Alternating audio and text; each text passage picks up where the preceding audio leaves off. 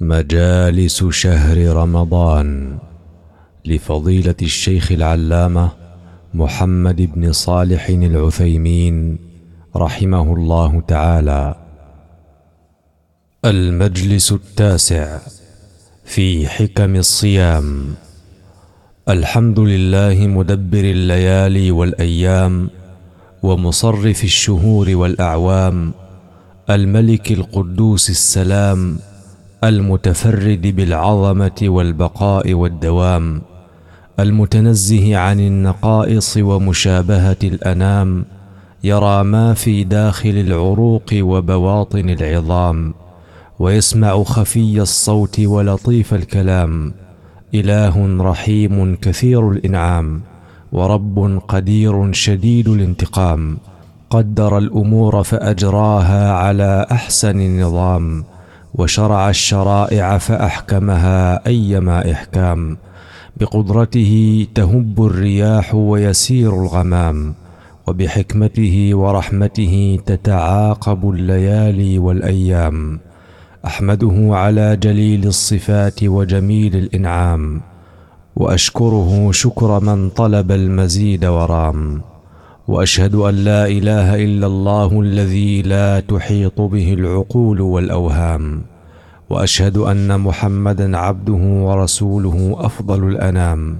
صلى الله عليه وعلى صاحبه أبي بكر السابق إلى الإسلام. وعلى عمر الذي إذا رآه الشيطان هام.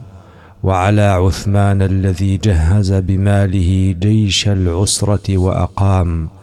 وعلى علي البحر الخضم والأسد الضرغام وعلى سائر آله وأصحابه والتابعين لهم بإحسان على الدوام وسلم تسليما. عباد الله اعلموا رحمكم الله أن الله سبحانه له الحكم التام والحكمة البالغة فيما خلقه وفيما شرعه. فهو الحكيم في خلقه وفي شرعه. لم يخلق عباده لعبا ولم يتركهم سدى ولم يشرع لهم الشرائع عبثا بل خلقهم لأمر عظيم وهيأهم لخطب جسيم وبين لهم الصراط المستقيم وشرع لهم الشرائع يزداد بها إيمانهم وتكمل بها عبادتهم فما من عبادة شرعها الله لعباده إلا لحكمة بالغة. علمها من علمها وجهلها من جهلها. وليس جهلنا بحكمة شيء من العبادات دليلا على أنه لا حكمة لها بل هو دليل على عجزنا وقصورنا عن إدراك حكمة الله سبحانه لقوله تعالى وما أوتيتم من العلم إلا قليلا وقد شرع الله العبادات ونظم المعاملات ابتلاء وامتحانا لعباده ليتبين بذلك من كان عابدا لمولاه ممن كان عابدا لهواه. فمن تقبل هذه الشرائع وتلك النظم بصدر منشرح ونفس مطمئنة فهو عابد لمولاه راض بشريعته مقدم لطاعة ربه على هوى نفسه. ومن كان لا يقبل من العبادات ولا يتبع من النظم إلا ما ناسب رغبته ووافق مراده فهو عابد لهواه ساخط لشريعة الله معرض عن طاعة ربه جعل هواه متبوعا لا تابعا وأراد أن يكون شرع الله تابعا لرغبته مع قصور علمه وقلة حكمته. قال الله تعالى ولو اتبع الحق أهواءهم لفسدت السماوات والأرض ومن فيهن بل أتيناهم بذكرهم فهم عن ذكرهم معرضون. ومن حكمة الله سبحانه أن جعل العبادات متنوعة ليتمحص القبول والرضا وليمحص الله الذين آمنوا. فإن من الناس من قد يرضى بنوع من العبادات ويلتزم به ويسخط نوعا آخر ويفرط فيه. فجعل الله من العبادات ما يتعلق بعمل البدن كالصلاة ومنها ما يتعلق ببذل المال المحبوب إلى النفس كالزكاة ومنها ما يتعلق بعمل البدن وبذل المال جميعا كالحج والجهاد. ومنها ما يتعلق بكف النفس عن محبوباتها ومشتهياتها كالصيام. فإذا قام العبد بهذه العبادات المتنوعة وأكملها على الوجه المطلوب منه دون سخط أو تفريط فتعب وعمل وبذل ما كان محبوبا إليه وكف عما تشتهيه نفسه طاعة لربه وامتثالا لأمره ورضا بشرعه كان ذلك دليلا على كمال عبوديته وتمام انقياده ومحبته لربه وتعظيمه له فتحقق فيه وصف العبودية لله رب العالمين. إذا تبين ذلك فإن للصيام حكما كثيرة استوجبت أن يكون فريضة من فرائض الإسلام وركنا من أركانه.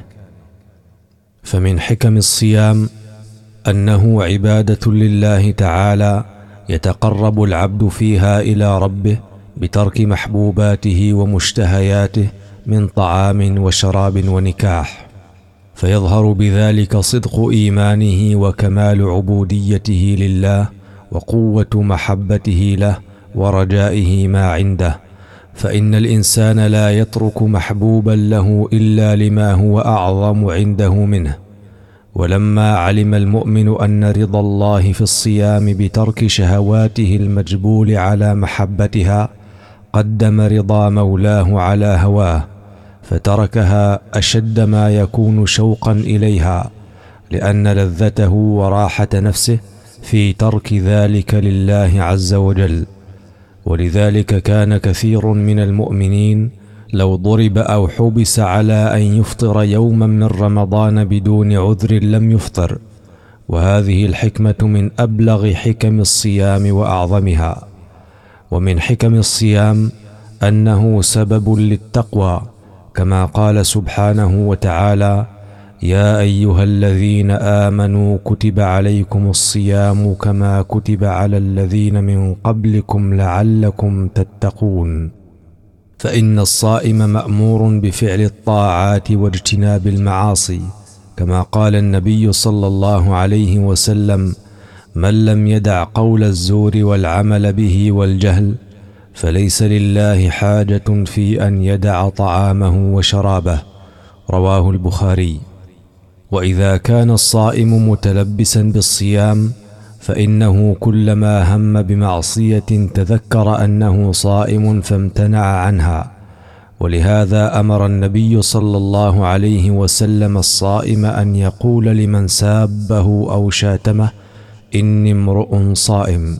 تنبيها له على أن الصائم مأمور بالإمساك عن السب والشتم وتذكيرا لنفسه بأنه متلبس بالصيام. فيمتنع عن المقابلة بالسب والشتم. ومن حكم الصيام أن القلب يتخلى للفكر والذكر لأن تناول الشهوات يستوجب الغفلة وربما يقسي القلب ويعمي عن الحق. ولذلك أرشد النبي صلى الله عليه وسلم إلى التخفيف من الطعام والشراب. فقال صلى الله عليه وسلم ما ملأ ابن آدم وعاء شرا من بطن بحسب ابن آدم لقيمات يقمن صلبه. فإن كان لا محالة فثلث لطعامه وثلث لشرابه وثلث لنفسه رواه أحمد والنسائي وابن ماجه. وفي صحيح مسلم أن حنظلة الأسيدي وكان من كتاب رسول الله صلى الله عليه وسلم قال للنبي صلى الله عليه وسلم نافق حنظلة. فقال رسول الله صلى الله عليه وسلم وما ذاك؟ قال يا رسول الله نكون عندك تذكرنا بالنار والجنة حتى كانا رأي عين. فإذا خرجنا من عندك وعافسنا الأزواج والأولاد والضيعات فنسينا كثيرا. الحديث وفيه ولكن يا حنظلة ساعة وساعة ثلاث مرات. وقال أبو سليمان الداراني إن النفس إذا جاعت وعطشت صفى القلب ورق وإذا شبعت عمي القلب.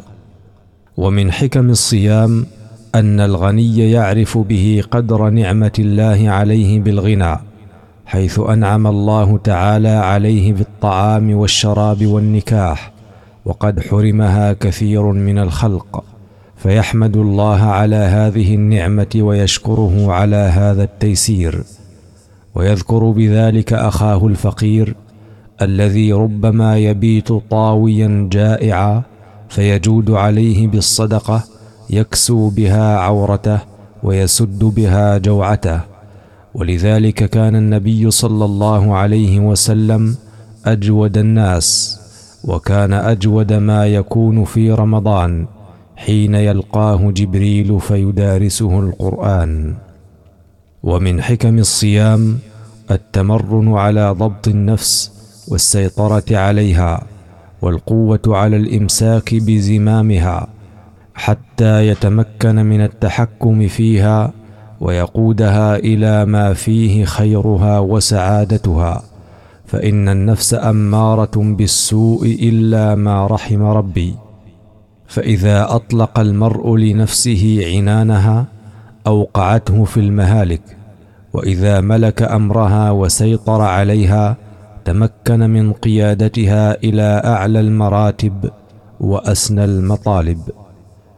ومن حكم الصيام كسر النفس والحد من كبريائها حتى تخضع للحق وتلين للخلق. فإن الشبع والري ومباشرة النساء يحمل كل منها على الأشر والبطر والعلو والتكبر على الخلق وعن الحق. وذلك أن النفس عند احتياجها لهذه الأمور تشغل بتحصيلها. فإذا تمكنت منها رأت أنها ظفرت بمطلوبها فيحصل لها من الفرح المذموم والبطر ما يكون سببا لهلاكها والمعصوم من عصمه الله تعالى. ومن حكم الصيام أن مجاري الدم تضيق بسبب الجوع والعطش فتضيق مجاري الشيطان من البدن فإن الشيطان يجري من ابن آدم مجرى الدم. كما ثبت ذلك في الصحيحين عن رسول الله صلى الله عليه وسلم فتسكن بالصيام وساوس الشيطان وتنكسر سورة الشهوة والغضب.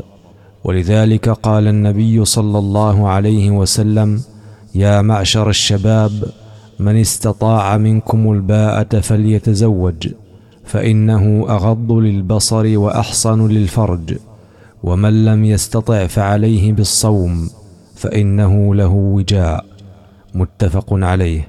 فجعل الصوم وجاء لشهوة النكاح وكسرا لحدتها.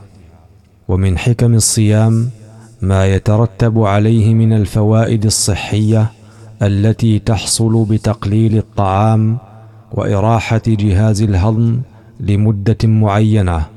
وترسب بعض الرطوبات والفضلات الضارة بالجسم وغير ذلك فما أعظم حكمة الله وأبلغها وما أنفع شرائعه للخلق وأصلحها.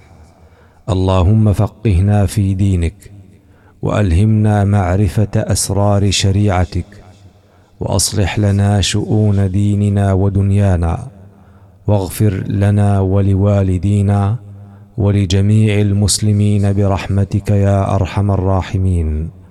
وصلى الله وسلم على نبينا محمد وعلى آله وصحبه أجمعين.